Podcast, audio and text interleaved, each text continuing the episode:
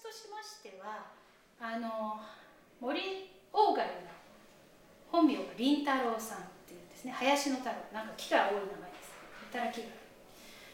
林太郎さんというんですがえーえーと夏目漱石は本名を金之助と言います。字は金。あのお金のお金ですね。にあのまあこうなんですか。ね。こういうのに助はあの、えー、助立ちの助ですね、えー、金之助と言います。この名前の雰囲気がもうこの身分の違いを凛太郎ってやっぱりこうね士族っていうか金之助っていうだいぶこう身分が下がる感じがいたしますがあの凛太郎という鴎外はもちろん長男です。な、ね、名前からして、え弟が2人妹が1人いますが、えー、漱石はなんと兄4人姉3人の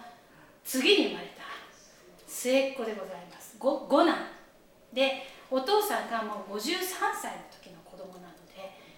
えー、当時53歳というともう大体もう人生終わる感じ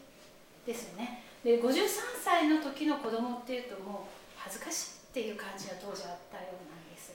それでお父さんとしてはあまりお父さんもお母さんもあまり喜ばしい誕生ではなかったまた生まれたか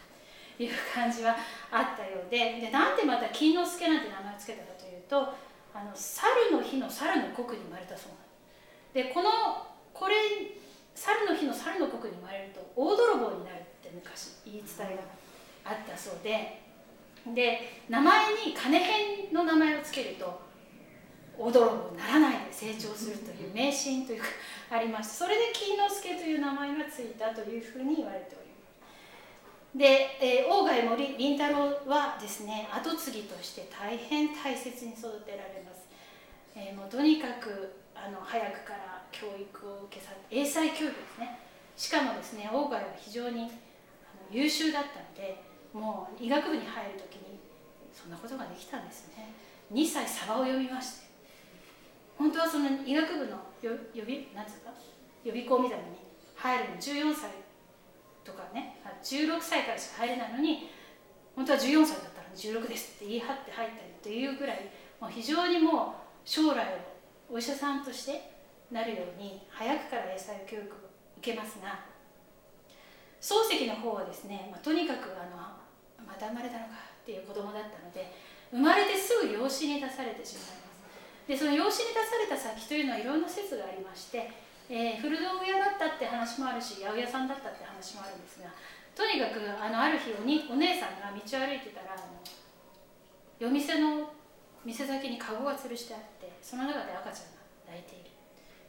あらかわいそうと思ってよく見たら自分の弟だったっていうことでかわいそうだって連れ帰ってきたっていうぐらいのえとにかく生まれた時からなんかちょっとこうあまり何て言うんでしょうか親の愛情に恵まれない子供として育ちます。そしてえ塩原という家に養子に行くんですがそのお父さんとお母さんというか養父母はですね、え毎日のように「お前の本当のお父っつぁんは誰だい？お前の本当のお母さんは誰だい?」と聞くと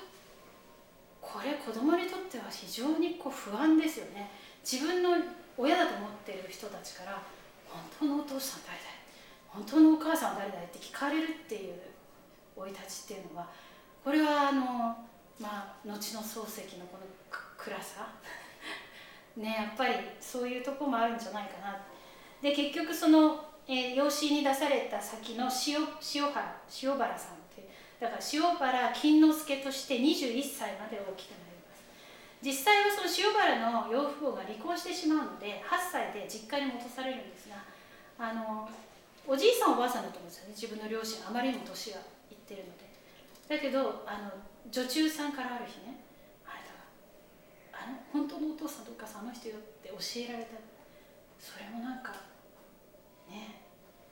というようなそういうあの生い立ちであるということがえー、漱石を非常にこうああいうああいうというかまあおいおいお話しますがああいう人格にしていく素地に